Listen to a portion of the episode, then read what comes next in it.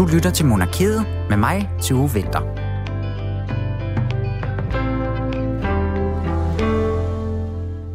Det er nu lidt over et år siden, at jeg begyndte som vært på det her program Monarkiet, som du, kære lytter, lytter til lige nu på Radio 4. I forbindelse med, at jeg startede som vært, så lavede vi en udsendelse om ægte royalister. Og hvis du sidder og lytter med, så er du øh, sikkert på en eller anden måde interesseret i alt det, der har med kongehuset at gøre. Præcis ligesom mig. Men de færreste mennesker har et så fagligt funderet og passioneret forhold til både det historiske og det nutidige kongehus som dagens gæst.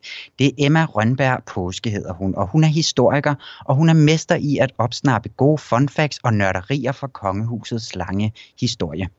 Hun er med i dag både for at dele ud af nogle af alle de her gode historier, som hun falder over, men altså også for at give tips og tricks til, hvordan du derhjemme selv kan oppe dit øh, royalistiske game lidt.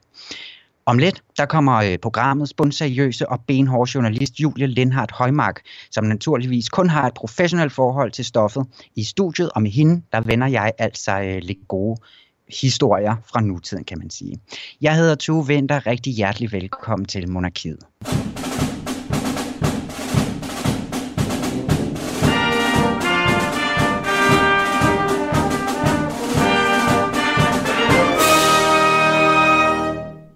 Goddag, Julia. Goddag, Tue. Din gamle graver. ja, jeg skulle Journalist. lige sige, sikke en præsentation. Jeg ved da ikke helt, om jeg skal le eller græde. Nej, vi Ej, jeg skal nok med- få lidt, få lidt seriøsitet ind i det Jamen, her det er program, ikke? Jeg, jeg havde lidt håbet, du ville præsentere mig som dit charmerende sidekick. Men det andet, det synes jeg også er, er en helt passende præsentation. Så tak for det. Vi er i hvert fald et stærkt hold på den måde. Ja, tak. Yes, men, men Julia, jeg synes lige, vi skal starte i sådan det nære, og det, øh, det som alle mennesker jo kommer ud for lige for tiden. Ikke? Fordi at sommerferien er slut, Ja. også for skolebørnene nu. Og det betyder jo også en helt ny sådan rokering i øh, vores egen kronprinsepar familie, fordi at deres ældste søn flyver fra redden og er startet på Herlevsholm øh, kostskole i dag. Han tog så stadig i går, ikke? Men altså, øh, Ja. sådan et nyt kapitel i deres liv. Det må man sige. Og jeg synes, det var meget fint, det, øh, det kongehuset delte på de sociale medier, hvor man kan se, at mor og far selv har været over og, og aflevere ham. Fuldstændig ligesom, når, øh, når elever starter på, ja, måske ikke kostskole, men så i hvert fald efterskole og sådan noget. Ja, Ja. ja. men det er så sødt. Det må Åh. også være så voldsomt for sådan nogle, øh, altså for, hvad hedder det, for forældrene, ikke? Nu har jeg jo ikke nogen børn, der snart går ud af skolen, men altså, Men du kan alligevel godt sætte dig ind i det. ja, og jeg synes da også, man kunne se det lidt på Frederik. Kunne man ikke det? Jo, måske lidt. At han, at han var lidt betuttet, eller hvad synes du? Ja, ja, lige præcis. At, åh, nu flytter den store knæksku. ja, ja, og det er der jo altså ikke noget at sige til, men det bliver jo så spændende for prins Christian her, og han, øh, han skal jo bare have det helt vildt sjovt og godt, og ned i alle de der lidt farlige ritualer og traditioner, som der jo er på Herlufsholm, men altså, det skulle være meget øh, karakteropbyggende at gå på sådan en øh, kostskole, ikke?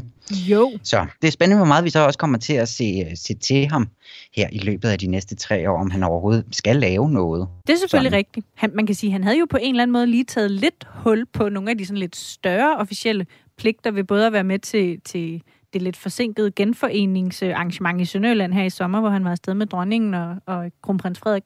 Så øh, ja, det bliver spændende, om de næste par år bliver totalt dedikeret til fredagsbar og bøger, eller om, om han stadig kommer lidt ud en gang imellem. Ja, men det kan, altså, det kan man håbe for lidt, at det gør. Ikke? Han har rigeligt af... Nej, altså mest for ham, tænker jeg, at det kommer kun til at handle om det. Jeg tænker, at han har Nå, mange år af sådan øh, Ja, øh, officielle, officielle pligter. Ikke? Jo, helt ja. Enig. En anden yes. Sag, hvis vi lige, ja. som den seriøse gravejournalist jeg er, så læser jeg jo også øh, udenlandske medier. Herunder, Uh, hvad det ja, ja, hvad er det for det? er for eksempel noget, der hedder BBC, og noget, der hedder The Guardian. øh, men ikke desto mindre, så tror jeg alligevel, at den her historie også har fundet vej til de danske medier. Det er nemlig historien om, at øh, den britiske prins Andrew, som altså er øh, søn af dronning Elizabeth, at han nu bliver øh, sagsøgt i hele den her sag om at have seksuelt misbrugt en kvinde, der hedder Virginia Jeffrey, tror jeg nok, det udtales. Øhm, I den her sag, der har Jeffrey Epstein, ham den amerikanske finansmand og dømte sexforbryder i, øh, i hovedrollen, eller hvad sådan noget hedder, som, hvor det er ham, der er centrum for sagen. Og hvis man lige skal oprids baggrunden, så er det jo, at i 2019, der stod hende her, Virginia Giuffre, frem med anklager mod prins Andrew, om at Jeffrey Epstein havde tvunget hende til at have sex med, med prins Andrew, da hun var bare 17 år. Og prins Andrew han har tidligere afvist alle anklager, og også at han nogensinde skulle have mødt hende eller har haft sex med hende. Men nu har hun så valgt at simpelthen sagsøge ham for at have misbrugt hende seksuelt tre gange, og alle gange skulle det have foregået i øh, Jeffrey Epsteins hjem. Og, øhm, og, og i det her søgsmål, der lyder der så også, at, at hun sagsøger ham for at have påført hende psykisk lidelse. Og det er jo mm. lidt interessant, synes jeg, fordi selvom anklagerne ikke er nyt, så er det jo i hvert fald, altså så, er det jo, så har det jo noget helt andet alvor, når der så rent faktisk kommer et søgsmål. Så øh, må vi jo formode, at han på et eller andet tidspunkt skal, ja, det ved jeg ikke, skal få en, en domstol, altså skal møde fysisk, eller hvad man nu skal, op i en ret i hvert fald, og, ja. og rent faktisk øh, stå til ansvar for det, hun anklager ham for. Jamen, jeg ved, det ved jeg faktisk heller ikke, hvordan det foregår over i det engelske Nej, kongehus det i forhold også, til, om de er, ikke, er fritaget på den måde. Præcis, det har jeg øhm. heller ikke lige kunne finde ud af øh, per nu, desværre.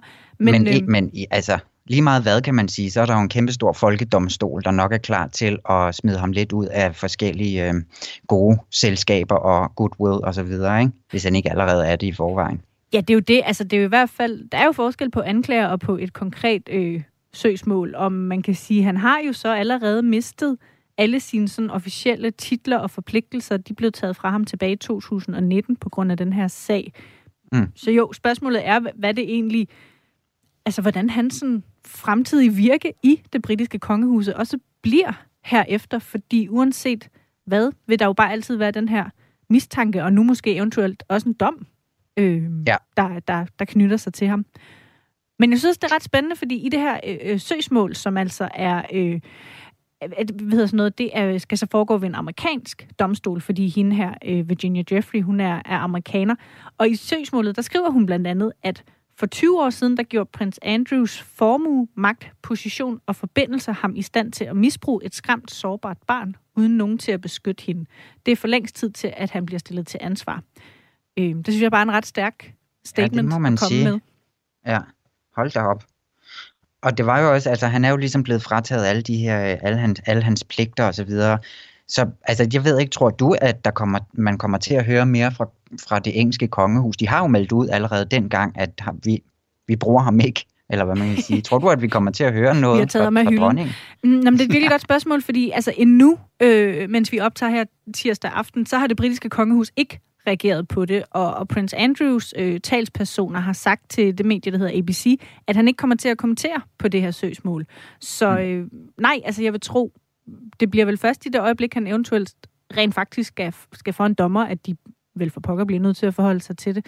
Men det må vi se, hvad der kommer til at ske. Jamen, og kan vide, om de overhovedet gør det. Altså, kan vide, om de bliver ja. nødt til at forholde sig til det, når de har gjort det allerede for et par år siden her. Præcis, fordi ja, så er spørgsmålet jo, om det at miste sine officielle titler og, og hele sit officielle virke, om det er straf nok. Det er der jo nok nogle stykker, der vil mene, at det er det ikke, hvis man har, har gjort det, han er anklaget for. Så skulle han jo, øh, altså, hvis der er nu en dommer, der finder, at han er skyldig i, i de her anklager, så skulle man da mene, at det skulle have nogle andre konsekvenser. Ja, men vi må simpelthen vi må prøve at få læst op på, hvordan det fungerer med lov og kongehus i England egentlig. Ja, det kan være, at Emma Påske ved det. du kan da prøve at spørge. ja. Yes. Ja. skal vi ikke drible videre til en lidt mere glædelig begivenhed? Jo, fordi så hvis vi lige ryger sådan tilbage i den sådan ren øh, royale hyggelige andedam, ikke? så er der jo altså en lille prins over på den anden side af sundet, der skal døbes nu på lørdag. Lille Julian Herbert Folke, han skal simpelthen øh, ja, døbes ja. nu, nu på lørdag. Og det bliver det første officielle arrangement efter denne her øh, pandemi, hvor at hele den kongelige svenske familie simpelthen er savnet. Det skriver øh, øh, Svenske Dam i hvert fald, som sådan er Sveriges øh, pangdang til billedbladet, eller, og så okay. lidt også se og høre et eller andet sted imellem. Ikke? Ja. Øhm, ja, men han, han får så det her skønne navn, Juliet Herbert Folke, og Herbert, det er så for prinsesse Sofias side af familien, og Folke, det er så for prins Carl Philips side i Bernadotte-slægten her. Ikke? Er det ikke noget med, at Men, øh, kongen også hedder Folke? At det også er et af han, hans navne? Ja, han hedder nemlig også Folke. Ja. Det, det gør han nemlig, og, og der er alle mulige sådan nogle... Der er nogle øh, det, det har været sådan et navn, der løber gennem hele, hele kongeslægten her, ikke? Okay. Men der var lige noget, jeg faldt over i forhold til sådan de danske kongelige dåbe, som jeg synes var sådan en ret fin tradition, fordi derover så bliver de åbenbart ved dåben i et ritual, ligesom optaget i deres svar på elefantorden, som hedder øh, Serafimerorden, tror jeg, jeg vælger at udtale det. Ja. Serafimerorden, Jeg ved det ikke. Men øhm, det synes jeg bare er meget sødt, så der er ligesom et tidspunkt i den her dåb, hvor at, at, øh, at kong Karl Gustav, han ligesom sådan optager det her lille barn i, øh, i, i den her orden. Det synes jeg var ret fint, fordi at også så vidt jeg kan se, så er alle de danske kongelige øh, børn, de er ligesom ikke medlemmer endnu. Og jeg kunne ikke læse mig frem til heller, hvordan og hvornår altså de ligesom bliver optaget i elefantordenen, om der er sådan et, et ritual knyttet til det, eller hvordan. Nå så ja, det synes det, jeg var meget sødt. Det gør alle de kongelige automatisk herhjemme, altså får elefantordenen. Ja, på et tidspunkt, ja. men altså, jeg kunne så læse mig frem til, at øhm, altså, både prinsesse Marie og prinsesse Mary, de fik, det, de fik elefantordenen sådan kort inden deres bryllup. Øhm, men altså, øh, prins øh, Felix og Nikolaj har ikke fået den endnu, selvom de har fuld, fyldt 18, så jeg ved ikke, om det har noget med det at gøre, eller... Så det kunne jeg simpelthen ikke øh, få mig komme frem til, simpelthen. Nej. Så øh, det, må, det må vi også finde ud af. en research-opgave mere. Jeg synes, det, det bliver mere og mere pinligt, øh, den præsentation, du havde af mig i starten, når man tænker på, hvor lidt vi har fået tjekket op på de her ting. Men sådan er det jo gerne, når man kommer i gang med at snakke, så kommer man i tanke om alt men altså, muligt, men en her kunne have tjekket lidt bedre. Ja, de går simpelthen sådan en herlig dag i møde, kan jeg fortælle dig. Ja, en dåb er da altid hyggeligt. og, og der, kommer, der er desværre ikke nogen gæstelister endnu, så vi ved heller ikke om, hvem der bliver Pokkers. fader. Øhm, det kommer først på fredag, og så er der altså dejligt dåb på lørdag. Så det, øh, det bliver dejligt. Dejligt for den svenske familie. Jeg har sørget også nogle stykker efterhånden. Altså Ja, det må man børnebørn, det, det kongepar der. Ja. Fordi Ja, det er, vildt. hvad hedder det, Carl Philip og Sofias tredje barn. Og Victoria ja. og Daniel har to. Og Malene og Chris O'Neill, de har, har de ikke også tre? Jo, de har også tre. Ja. Jamen, Jo, så der er nok så det at være vælge en god flok. Nej, men det bliver meget sødt.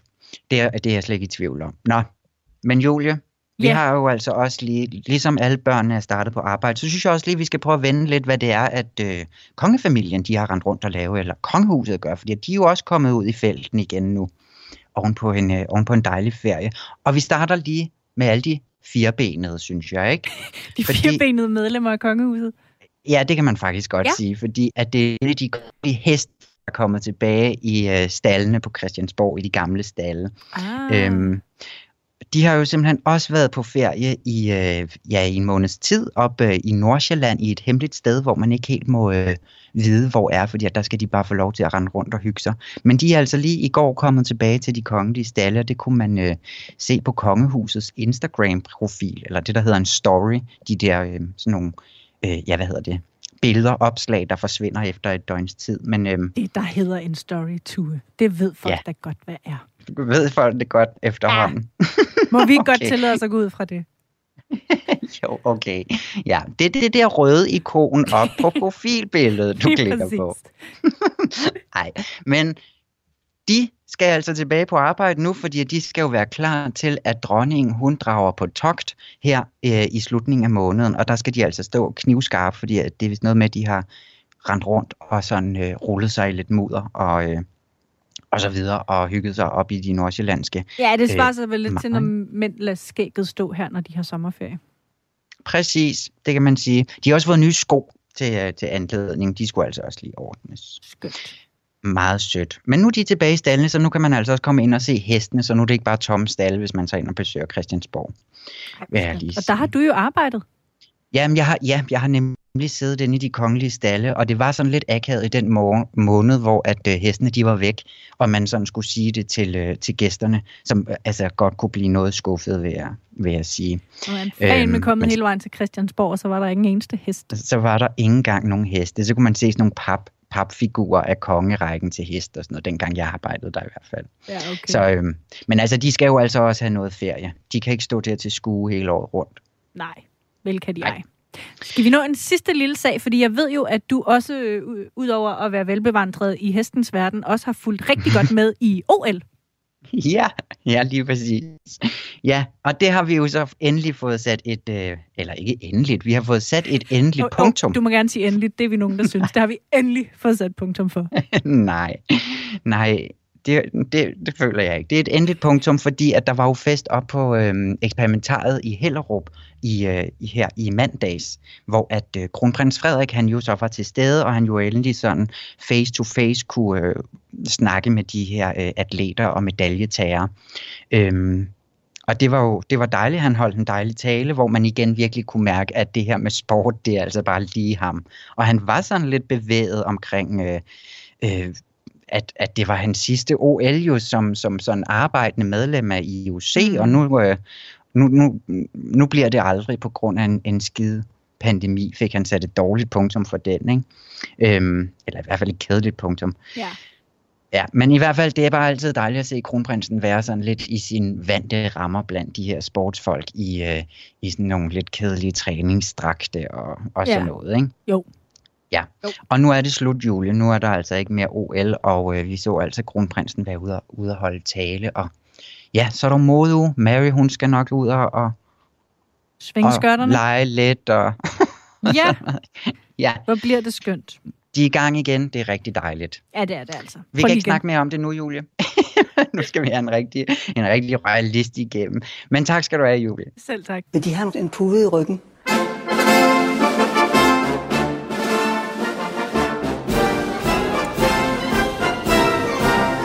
De vil, så har jeg sagtens lånt dem en pude. Og det vil jeg vældig gerne have. Øh, hvor, er blevet. hvor er mine møbler blevet nej? Jeg Men deres majestæt, det er meget nødt sidde på en pude. Hvis Jamen, jeg det er bestemt ikke Og jeg det er til ryggen, vi er tænker. simpelthen for... Åh, tusind tak. Jeg synes, det kunne, jeg kunne se, at de følte dem lidt langt tilbage. Det er rigtigt nok, øh, men jeg troede, jeg skulle sidde på en pude. Det Nej, jeg nej, nej, nej, nej, nej, nej.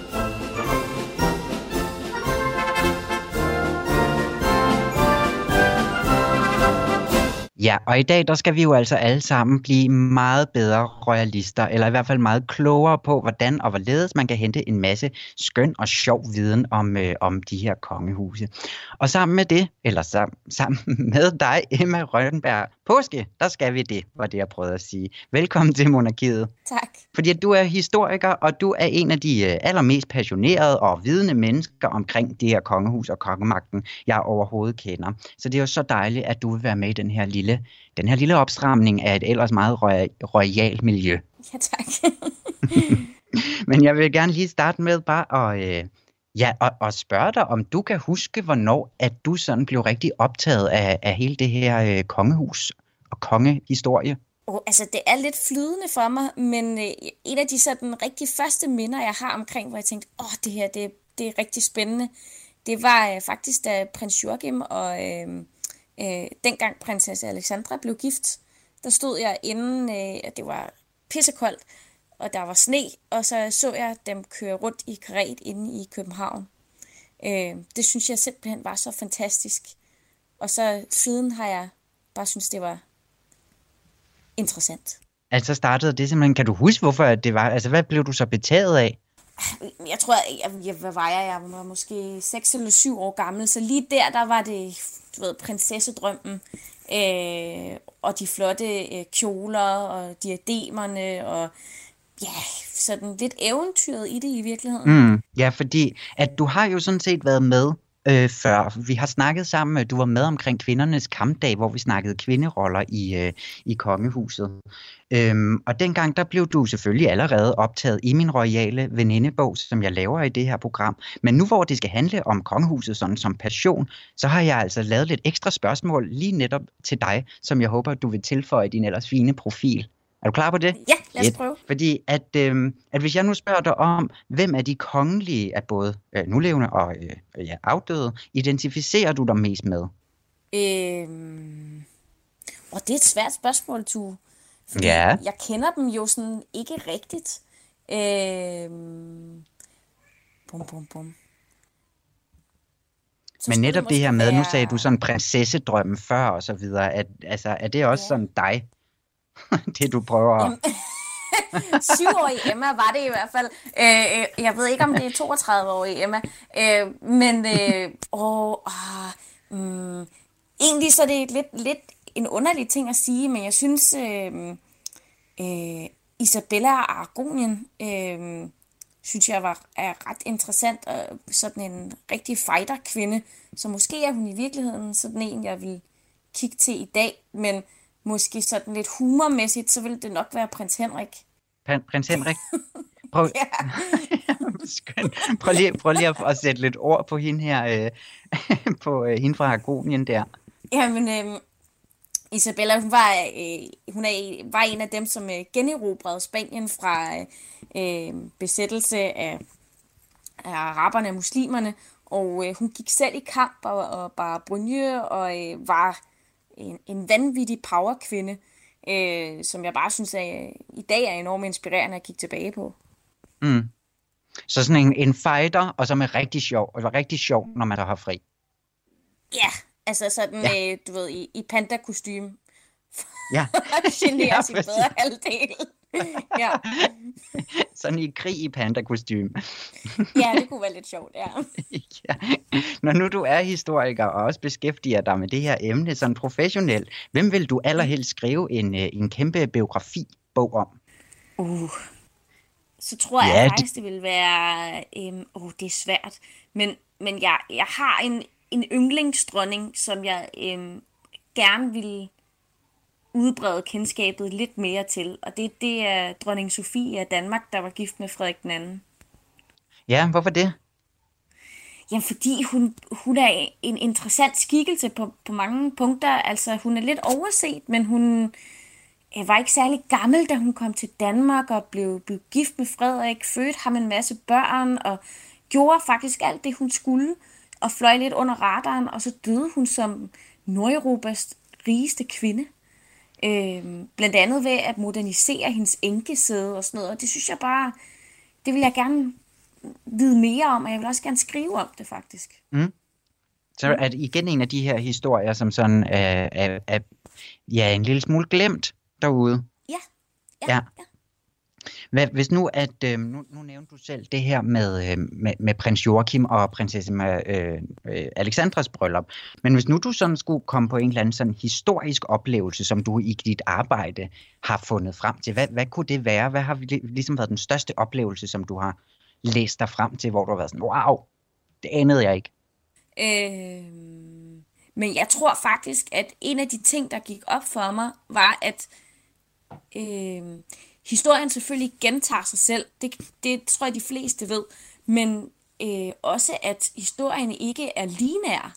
Altså det her med, at vi i dag snakker rigtig meget om, at øh, kvinder skal have mere magt, og øh, vi skal være ligestillet og sådan noget. I virkeligheden så har kvinder haft utrolig meget magt, i hvert fald i de højere lag, tidligere i historien. Mm. Øhm, og det kom faktisk bag på mig, da jeg begyndte at dykke rigtig meget ned i det. Hvad, hvad, hvad, hvornår skete det? Altså, hvad, var der en konkret situation, hvor at du øh, altså falder over det her, at du øh, kan sætte brækkerne sammen? Ja. Ja, altså, jeg begyndte på et tidspunkt øh, at interessere mig øh, en lille smule for engelsk historie, og de øh, har øh, været meget gode til at beskrive, hvordan kvinder også har haft magt ved, øh, ved hoffet. Øh, og der fandt jeg et begreb, der hed she-wolves. Og ja. det beskrev, hvordan kvinderne tog magten. Og det var der, hvor det gik op for mig, at det jo ikke er noget linært, men noget, som vi har haft, som vi så har skrinlagt, og nu prøver at få tilbage igen. Ja, det er der også, og det er en god historie for ud, kunne jeg også forestille mig. Og Emma, du har jo simpelthen også fortalt mig, at, øh, at du har noget af en imponerende bogsamling derhjemme omkring det her øh, arbejde. Kan du ikke lige prøve at forklare lidt, hvordan at den ser ud derhjemme? Oh, altså det er sådan en kæmpe, kæmpe øh, gammeldags bogreol, jeg har stående, der fylder en hel væg. Og øhm, øh, jeg har øh, bøger, der handler om dronningens nytårstaler og kjoler, og om øh, håndfæstninger, øh, bøger kun med slægtstræer i for øh, de russiske zarer og øh, Habsburgerne og det danske. Øh, alt muligt sådan øh, helt ned i, i detaljen ting. Ja. ja. En, en masse nørderi. Hvis nu du, du skulle hive ja. en, en enkelt bog frem, som du vil sige, det her, det, det, er, det er til den nørdede side. hvad, hvad skulle det være? Øh, så skulle det nok være min bog om øh, danske håndfæstninger. Altså det er, øh, inden vi fik enevælde i Danmark, øh, der havde vi valgkongedømme i, i Danmark, og øh, det var mere eller mindre adlen, der bestemte, hvem der skulle være konge af Danmark. Og øh, når de så havde valgt deres konge, som som regel var i den samme slægt, så øh, fik de dem til at skrive under på en, en kontrakt, kan man sige, øh, en håndfæstning, hvor ja. der stod i, hvordan kongen skulle agere, og hvor meget skattefrihed de fik, og så videre, og så videre. Og hvis de brød den kontrakt, så ville de blive afsat som konge af Danmark. Og det, så, altså det kan man så simpelthen, så kan man læse alle de håndfæstninger, der er lavet gennem tiden. Eller hvordan, i den her? Ja, altså der er ikke nogen forklaring til håndfæstningerne, så det er bare trygt, hvordan håndfæstningerne ser ud. Altså, det lyder enormt kedeligt, men det er jo, jeg synes, det er vildt spændende at kigge på, hvad de har sagt ja til. ja, hvad så er de gået ind til? det er skørt. Ja. Hvis, nu, hvis nu, er der nogle af de her bøger, der betyder sådan ekstra meget for dig? Jeg tror, der er en, jeg har bladret mest i i hvert fald, og det er, øh, jeg har en bog om, om glyksborgerne, altså den danske kongeslægt, øh, hvor at, at man kan se, hvordan slægten forgrener sig ud igennem hele Europa. Og det tror jeg måske, min yndlingsbog sidder bare og bladrer i. Ja, hvad, er det fordi, at du bliver ved med sådan at, ja. at finde nye, øh, nye tråde i den, eller hvad? Eller er det sådan et godt opslagsværk? Altså, det er et vildt godt opslagsværk, men det er faktisk også fordi, at nogle gange, så når jeg kommer til at sidde lige og øh, har lavet en kop kaffe og sidder og hygger mig med den, så, så finder jeg lige pludselig en ny tråd, hvor jeg tænker, åh, men så er vi jo også, der er også noget slægt der, og så har de giftet sig der og der og sådan noget. Øh, ja. det, det, det, det bliver ved med at forgrene sig for mig, og det er bare enormt spændende. Ja, ja. og hvordan nu, altså nu arbejder du som historiker, ikke? Hvordan, hvordan mm. lærer du alle de her ting, eller har du sådan nogle systemer til at, at kategorisere al din viden omkring det her? Mm, nej, det tror jeg faktisk ikke. Jeg tror bare, at, at det sidder fast. Altså, der er enormt meget andet, der bare ryger ind igennem øret og så ud igennem det andet. Øh, af ting, ja. som jeg ikke synes er særlig interessante. Øh, men sådan noget som, som real historie, det sidder bare fast. Jeg kan, men ja. jeg kan til gengæld ikke huske årstal særlig godt. Nej, nej, og noget, men noget, som jeg ved, at du kan huske, det er så nemlig de her stamtavler, og dem vender vi tilbage til øh, en lille smule senere, fordi at nu synes jeg nemlig, at vi øh, øh, sådan også lidt i øh, i anledning af, at det er jo også Københavns modeuge nu, at vi også skal snakke lidt om tøj og alt det fine, der omgær de her, øh, de her kongelige. Så jeg synes, at vi skal lave et lille bitte royalt modeshow fra historien, når vi lige har hørt den her skønne skiller. Det er kjoler, og det er også øh, de mere festlige kjoler. Det kan være farvevalg. Der er mange farver, mange af de stærke farver. Prinsesse Benedikte kan gå ind og vælge nogle meget dus farver. Det vil dronningen ikke vælge. Nej, fordi at Emma, udover at du er historiker, så bliver du altså også lige nu til total øh, modekurator ud i øh, royal kongedragt og kjole tøj. Er du klar på det? Jeg prøver. ja, men det er fordi, at man kan jo slet ikke komme uden altså uden om at alt det her materiel, der ligesom omgiver øhm, altså de kongelige er en kæmpe stor ting af det, og nemlig ligesom dig og ligesom mig, altså noget, som måske har startet den her fascination af det her sådan lidt underlige, eller den underlige institution, kan man kalde det. Ikke? Øhm, og så synes jeg bare, at nu hvor det var modeuge, så kunne vi jo prøve ligesom at finde tre ting frem, og så lave et lille modeshow ud af det, fordi det er jo bygget op ligesom, i hvert fald af den første person, der ligesom sådan skal sætte tonen an, øhm, for uha, nu skal vi rigtig blive inspireret til at komme ind i den her kollektion, og så den sidste person, der er en kæmpe showstopper, og som ligesom skal sige, wow, sikke, her er creme eller creme. Og så alt det inde i midten, det skal ligesom være fortællende om, omkring, hvad, ja, hvad er det for noget, vi har med at gøre, ikke? Er det en svær opgave, synes du? Mm.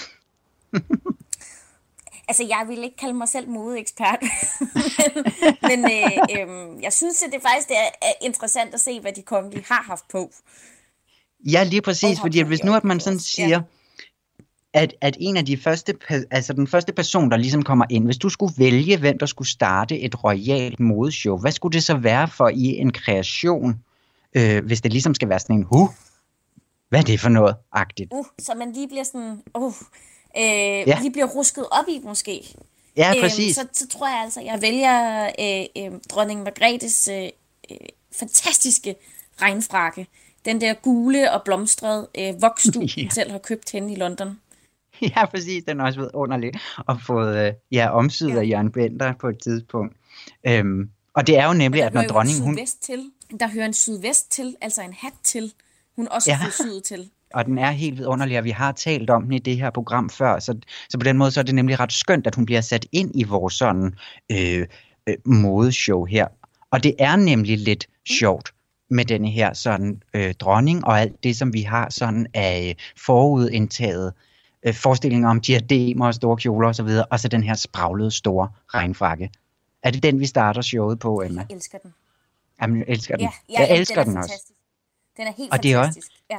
Og det er nemlig også sådan så godt tænkt, ikke? at man har jo kun en regnjakke på, når det er trist vejr. Så på den måde, så står den Ja. bare der og lyser som et fyrtårn, når hun har den på, ikke? Ja. Jamen, hun er helt vidunderlig. fantastisk. Så synes jeg altså lige, at vi skal prøve at... Øhm, hvi- hvis nu, at vi skulle vælge et eller andet, som skal sige sådan, okay, her der har vi ligesom en eller anden form for grundessens af, af det her royale modeshow, vi er ved at- lave, eller noget, der i hvert fald er en sammenhængskraft. Hvor skulle vi så tage fat henne? Og jamen, så tænker jeg måske, at vi skal hoppe tilbage til, til den anden Margrethe, altså Margrethe den første. Øhm, fordi øh, der findes jo faktisk en kjole fra hende op i Sverige, som er sådan en, en rigtig flot, galleragtig kjole, vil man måske sige i dag. Ja, og det er jo noget, den er jo af guld, eller har, har været af guld, altså guldtråd og meget fornem kjole på mange måder, ikke? Jo, Øhm, øh, ja, hvad, hvad, hvad har den her kjole sådan betydet for, øh, for hende sådan position, tror du? Altså positionering af sig selv måske? Jamen, altså, der er jo ikke nogen tvivl om, at hun har kæmpet for at blive anerkendt som den retmæssige øh, ja, kvinde, der skulle styre Danmark og Norge og Sverige. Så det her med, at man kan positionere sig selv med det, man har på og tøj, det kender vi jo også fra i dag. Og at få vævet guldtråde ind i sin kjole, det, det signalerer jo bare magt og status. Og status. Og hende her, Margrethe, hun bliver jo også stadigvæk, altså nu kommer der snart en ny film om hende, der kom en Ja. bog om hende sidste år, og altså, man bliver jo ved med at, at hive fat i hende. Og hun er også interessant, og jeg synes, altså jeg synes, den kjole, den hører til i sådan et, øh, et realt modeshow, hvis man skal kigge på, hvordan dronninger sådan rigtig viser sig frem, deres status, ikke? Ja, så plus at hun så jo også havde magten og, og kæmpe ud fra, ja. Så hun var jo ikke bare sådan en, en, en flot øh, figur ved siden af, ikke? Så hun, hun er god ligesom sådan at, at, at, at få det hele til at, sådan at rodfæste sig. Og hvis vi så skal Ja. prøve at få fat i sådan en, en rigtig showstopper til sidst, hvor alle tænker, "Ah, hvad sker der dog? Ja, sådan en sådan påfugleagtige ting. Der er jo, øh, Christian den 4. er jo altid fantastisk leveringsdygtig i sådan nogle ting. Og øh, med tøj var han, var han også vild. Øh, og vi ved, øh, fordi inde på Rosenborg, der har de faktisk noget af hans tøj, øh, at han gemte simpelthen øh, noget tøj fra et slag. Det slag, hvor en kanonkugle ramte, øh, således at han fik træsplinter og splinter fra kanonkuglen ind i øjet, og øh, derefter blev blind på øjet og fik klap for øjet. Han har simpelthen gemt det tøj for eftertiden, så man kan gå ind og se hans blodplettede krave. Men mm. det vildeste var faktisk, at han fik lavet splinterne i hans øje om til øreringen, som han så gav til sin kæreste, sin kone, sådan så hun kunne gå med dem. Så de har simpelthen fået på en eller anden måde de her små splinter ud, som har sådan, ja, ødelagt hans øje jo, altså givet ham en klap og alt det her. Ja, Og så er der lavet øh, øh, high fashion ud af det. fantastiske øreringe, som man, man kan se inde på Rosenborg. Altså, De er hænger også inde på Rosenborg. virkelig- De hænger derinde, man kan sagtens se dem. Ja, Og, ved du, og det er jo faktisk også meget op i tiden, sådan noget med genbrug, ikke? Altså så tager man lige noget, der ødelagde ens øje, laver et par skønne øreringe ud af dem. Ja, altså jeg ved ikke, om det er smagløst eller hvad det er, men det er i hvert fald fantastisk, og det er en god historie. Altså han har jo sans for historien, må man sige, ikke? Ja, det må, ja, det må man godt nok sige. Og jo altså på mange måder noget af en showstopper, også eftersom han måske også er en af de allermest kendte på en måde. Ikke? Og på alle måder, altså et modeshow, jeg utrolig gerne vil se. Først dronning Margrethe den anden i en spraglet regnfrakke, så Margrethe den første i en guldkjole, og så Christian den 4. Nej, Margrethe den første, og så Christian den 4. i et par skønne øreringe, som han selv har lavet ud af Ja. ting, han havde inde i øjet. Ja. Wow. Nej, hvor er det perfekt. Der synes jeg altså, at vi har et rigtig godt royal modeshow. Tak skal du have uh, for det, Emma. I dag er en meget spændende dag, så jeg er sikker på, at de kan forstå, at jeg er en lille smule nervøs.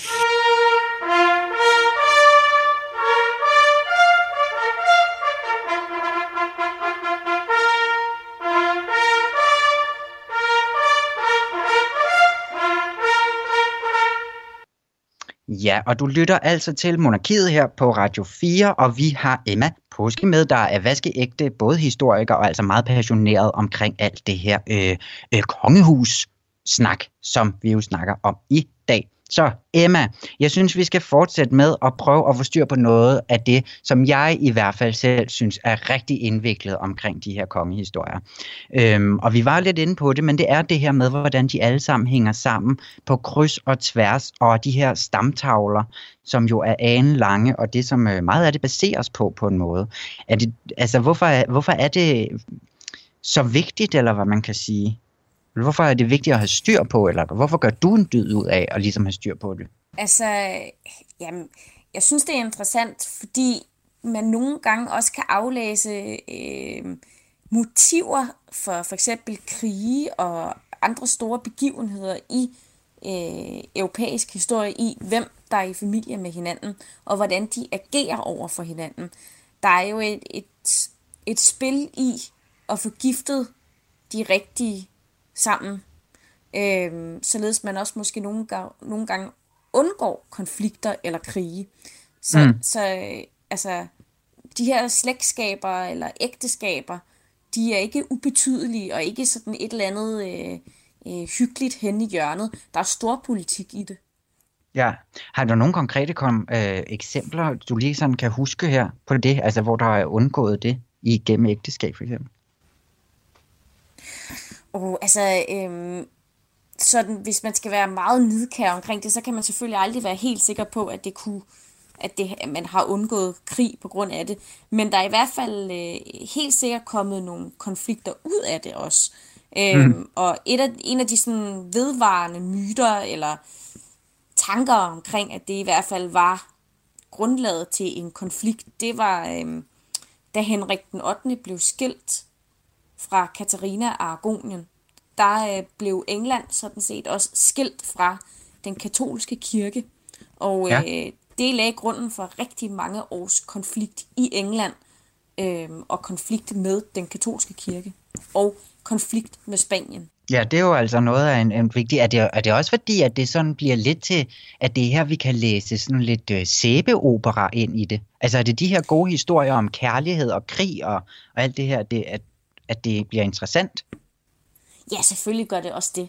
Øh, fordi der er jo sådan nogle fantastiske historier også om, hvordan kongerne vælger kærlighed frem for det her kedelige fornuftægteskab, som det nogle gange bliver fremstillet som. Ikke? Mm. Øhm, og, og, og familien, der siger, nej, nej, det kan du ikke, og så, så dør hele monarkiet, og nogle steder så viser det sig, at, at familien havde ret, ikke? og andre steder så var det nok i virkeligheden lidt ligegyldigt. Ja, sådan kunne man måske også tænke en gang imellem i dag, altså. Øhm, altså ikke, ikke kun i de kongelige, på den måde. Nej. Øhm, nej, men altså også, fordi at når du så sidder og læser blandt, for eksempel op på damtavlerne og så videre, nu var vi jo lige inde på din bogsamling tidligere, men også som historiker, så handler det vel også en gang imellem om sådan at kunne finde, ja, altså arkiver eller uudgivede øh, dokumenter, eller altså få adgang til et eller andet. Hvis nu man sådan som helt almindelig dansker skal sådan ind og grave lidt i et eller andet, altså hvordan gør man det? Jamen altså, der er jo øh, frit adgang på, på biblioteker, og på det kongelige bibliotek ligger de inde med rigtig mange forskellige ting, avisudklip og sådan noget. Øhm, og på Rigsarkivet, der, der er man jo velkommen til også at spørge om forskellige ting. Og øhm, ellers så vil jeg personligt anbefale, at man kigger i sådan nogle genbrugsforretninger, fordi der ligger der tit en rigtig god bog om et slot eller øh, øh, nogle kongelige, som der bare ikke er nogen, der har kigget på i rigtig lang tid. Ej, øh, og der er ham. tit sådan nogle små guldkorn. Altså, ja. det er sådan lidt en skattejagt. Ja. Hvad kigger du selv på for tiden? Hvad interesserer du dig for lige nu? Uh, altså, øh, lige nu der er jeg meget øh, inde i, i øh, danske dronninger. og sidder og nørder rigtig meget med det. Ja. Og hvor er, hvad er du faldet over der? Jamen altså, øh, flere forskellige spændende historier. Øh, altså, der er, jo, der er jo et utal af historier, jeg kunne snakke timevis omkring det. Øh, men der er blandt andet øh, øh, historien omkring Frederik den 4. Øh, anden kone, Anne-Sophie Revnlov, som han kidnapper fra et maskebal, og så gifter han sig med hende et år senere til venstre hånd, så han i princippet er bigamist, og så øh, når hans første kone dør, så gifter han sig med Anna Sofie, og de får en masse børn, men de dør også alle sammen, og så bliver de øh, pietistiske hen mod deres gamle dage, fordi hele deres verden bare er blevet ja, kæmpe lort. Selvom ja. de havde regnet med, at det, det blev fantastisk, at de havde valgt kærligheden. Ikke? Det er sådan jo. en af de der historier, som man tænker, hvorfor er det ikke blevet til en serie?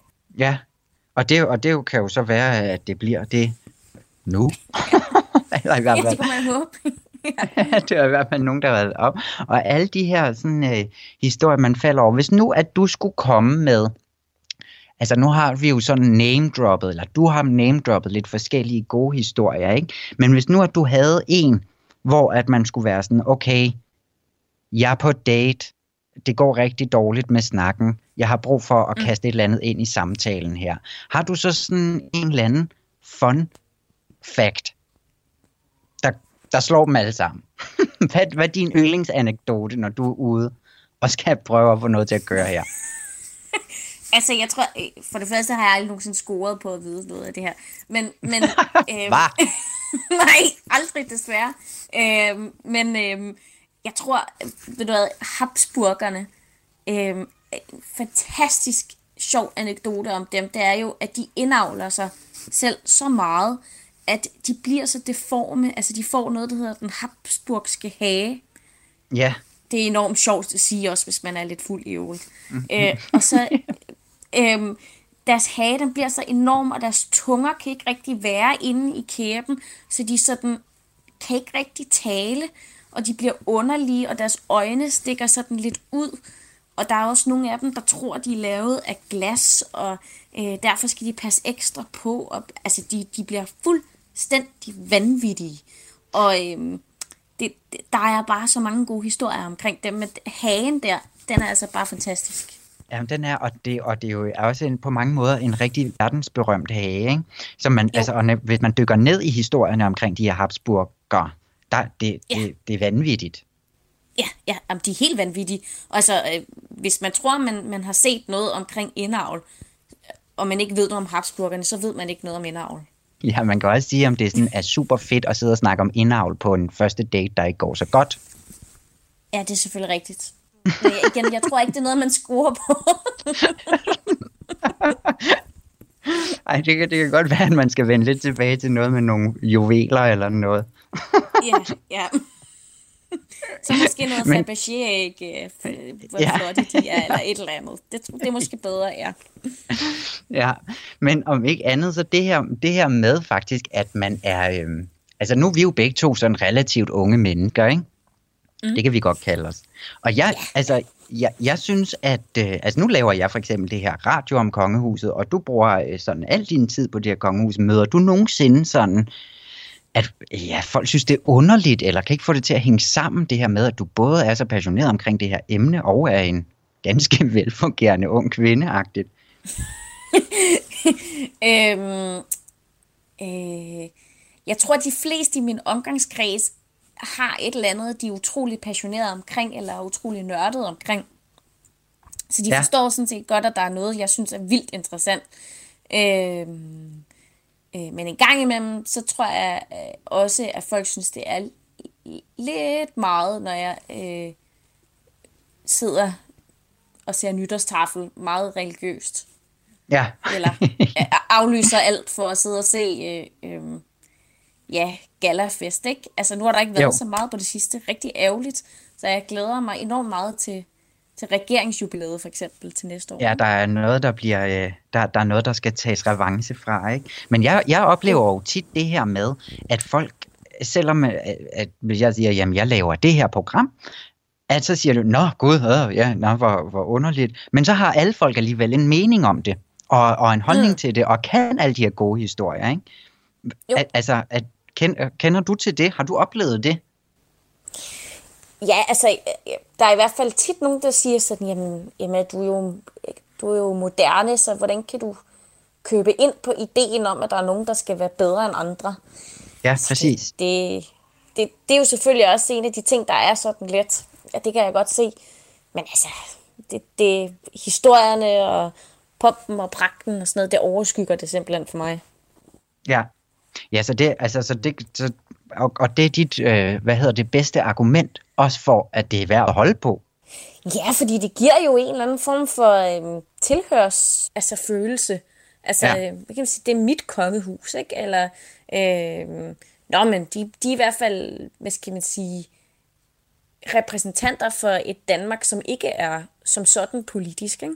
Mm. Så kan jeg i hvert tror- fald identificere mig med dem, i stedet for en politiker, som jeg måske ikke er enig med. Emma øh, Påske, tusind tak, fordi at du altså alligevel både kom med gode historier og gode tips til, hvor du ligesom skal øh, kigge hen, og så skal man altså have fat i en, en, hånd, en bog om håndfæstninger, hvis man øh, skal følge med på dit niveau, tror jeg. Men tusind tak for nu, men du bliver lige hængende til en lille quiz, ikke? Ja, Tak. ja. Livet præsenterer... Så gælder det om at vise, hvor dygtige I kan blive.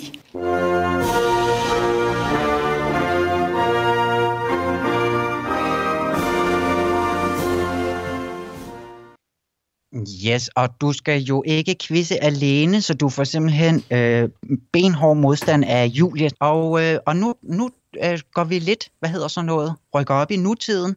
Fordi at, øh, som vi også snakkede om i starten, så er øh, prins Christian jo startet på Herlufsholm her i går. Og Emma, du følger jo sådan set også ret meget med i den nutidige kongefamilie, ikke?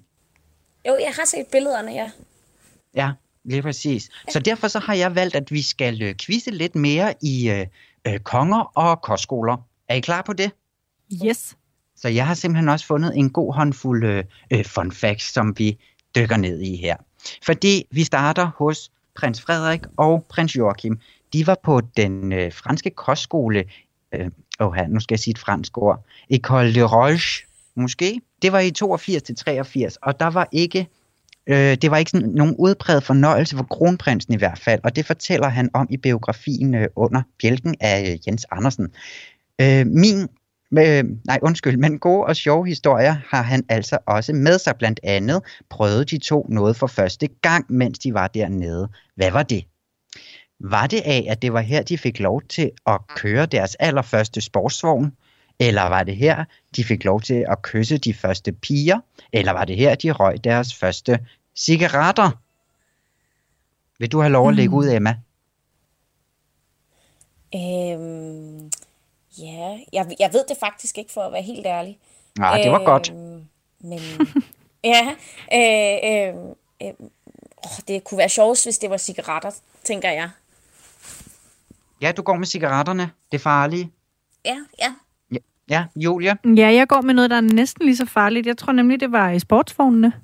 Ja, det kan jo også godt være farligt, og det har jo været farligt for dem, kan man sige også på et tidspunkt. Men det var cigaretterne. Ej, Ja, Ej, så der er altså er det rigtigt? til Emma. sådan. Ja, Ej. så den, den kan du tage med ud på næste gang, du skal ud med, øh, Ja. ud med nogen. Fortæl om den gang, de røg cigaretter i Frankrig. Yes, er I klar? Næste spørgsmål, det kommer her. Det, var, øh, det handler stadig om de to drenge her, fordi det var noget voldsomt år for, øh, for især prins Frederik, og det var altså voldsom disciplin, tvang og øh, hindringer, som der står i bogen. Men, de rummer altså, men det rummer altså også en del frihed, som de to prinser ikke har kendt til før. Udover at bodyguards og pressefotografer og strikse barnepiger er væk, så er der også noget andet, han ikke savner, og det handler om hans mor. Men hvad er det ved hans mor, han ikke savner?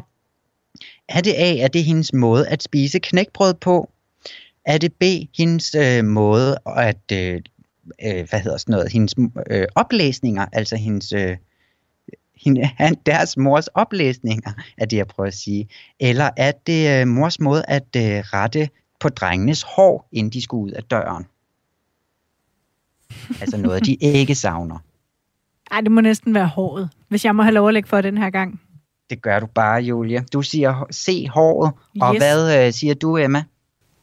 Oh, jamen, altså, jeg tror også, det er håret. Jeg tror, det er håret. Ja. Ja, men så er der simpelthen ingen point, fordi at øh, ifølge, og, altså det er også fra under bjælken det her, så savnede de bestemt ikke øh, mors oplæsninger. Nå, ej, det troede Ja. jeg, hun var drøngod til. Ja, og jeg ved heller ikke helt, hvad det er, hun har læst op for dem, må jeg sige. Øh, det kunne jeg ikke lige sådan komme frem, men altså, udover mors oplæsninger, så er det også øh, papa i ridetøj, det savner de heller ikke, og det var faktisk også, Ja, okay. det var også øh, Jo, første det savner gang, vi andre ellers. jeg må sige, men det var simpelthen også første gang, at prins Joachim, han lærte at sætte pris på at være til hest, uden den her strikse far ved siden af. Ja, men altså ingen point, stadigvæk 1-0 til Emma, og nu til tredje spørgsmål. Fordi at øhm, mor, altså dronning Margrethe, hun har jo faktisk også været på øh, kostskole, og det var hun i England, og i 81, der var hun faktisk over for at åbne en musikfløj, altså lige samtidig med, at øh, prinserne var på vej på deres. Men det er slet ikke det, det skal handle om, fordi nu kommer spørgsmålet. I 1995 på, øh, på hendes øh, kostskole, Forland Lodge, eller North Forland Lodge, der kunne man i The Times læse, at skolen er den eneste kostskole, der tilbyder noget. Hvad er det? Er det A, at man kan indlogere sin kanin med sig for to pund per semester? Eller er det B, at det er den eneste engelske pigeskole, hvor du stadig bliver undervist i at være en god hustru over for din mand? Eller er det C, at det er den eneste engelske pigeskole, hvor der var obligatorisk undervisning i den traditionelle engelske støvledan Brosmouthshire? Ja. Emma, skal du have lov denne gang? Oh, jeg, altså, jeg håber lidt, det er den sidste, faktisk. Jeg tør ikke at sige navnet på den der støvledans der, men det kunne være helt exceptionelt fantastisk. Og altså, øh, øh, dronning Margrethe kan jo godt lide at danse, så det Ja. kunne jo være fantastisk, hvis det var den. At hun har fået lov til at- danse ja, jeg ved ikke, hvad det er, der står, eller jeg kan simpelthen ikke læse alle de vokaler og T og H'er. Ja. Nå, Julie, hvad Ja. siger du? Øhm, altså, jeg synes jo, mulighed B lyder frygtelig britisk. Så øh, Ja. ja. altså den med, hvad var det, at man stadigvæk et eller andet med sin mand? Ja, at man altså virkelig, altså der er et kursus i at være den gode Præcis. hustru. Ja, den prøver jeg at gå med. Den går du med. Men så er der ingen point heller i denne runde, fordi du kunne indlogere ej, din kanin sammen med dig. Ej, hvor er det noller. Hvad så, hvis man havde en pudel med, tu? Men det ved jeg ikke. Nå. Jeg tror kun, det var kaninbur. Det var sørme da en niche. Ja, det kunne man altså læse i The Times. Øhm, Okay. ja, jeg Ja. ved ikke, hvordan det fungerede. Og det var jo altså så i, også i 1995. Jeg ved ikke, om man gjorde det på, øh, på, på dronningens tid, da hun var, øh, var derovre i 50'erne. Men øh, ja, sådan var det altså bare.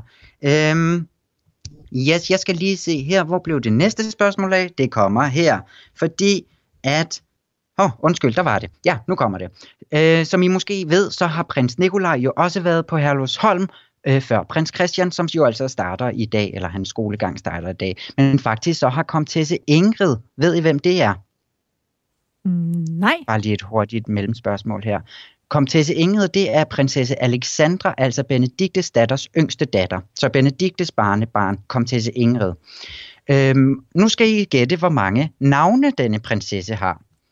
Har hun bare to, Ingrid Feif, efter sin far, eller sniger hun så lige op på de tre, fordi hun selvfølgelig også hedder Benedikte efter sin mormor, så altså Ingrid Benedikte Fleif. Eller skal vi op og runde de 10, fordi hun hedder Ingrid Alexandra Irma Astrid Benedikte von Fleif und Klein Elgut. 10. Øh, Jeg tror også, det er den sidste. Han hedder det der... Er det ikke, er det ikke ham, der har det der vanvittige lange navn, som ingen kan sige? Stakkels præst, da de skulle giftes. Går, går I begge to med, at det er 10 navne? Ja, det tror jeg altså også, der. Ja, og ved du hvad, det er det også. Det er jo bare simpelthen det mest underlige navn i verden. Må vi ikke lige høre det I igen, tu? Ja. Jo, det kommer her. Ingrid Alexandra Irma Astrid Benedikte von Fleif und Klein Elgut. Ja, Hvad Und siger I Klein så? Elgut. fantastisk. Er det det, du siger? Ja. Ja. Skønt. Jamen, det er simpelthen, det er jo det er for en greve, øhm, mm. som øh, Alexandra altså var gift med, før at hun, hun blev gift med øh, øh, ham ned fra, øh, nu er alle navnene væk, Eskov Slot. Ja, Yes. der er heller ikke plads til flere. Grev Michael Alefeldt. Ja. Ja, lige præcis fra Egeskov dernede. Det var flot, så var der altså point, så der blev, øh, ja, hvad siger man så alligevel, udlignet? Det ved jeg ikke, om man siger. Men det står i hvert fald 2-1 nu til Emma. Og kan vi lige nå det sidste spørgsmål? Det kan vi bare overhovedet ikke. Nej, ved du hvad, så har du altså vundet, Emma. Tillykke med det. Tak. ja, og øh, tak fordi, at du vil være med i Monarkiet, som jo altså er slut Emma Påske. Tak, og vi er tilbage igen i næste uge kl. 13.05, hvor vi skal snakke mere kongehus. Tak for i dag.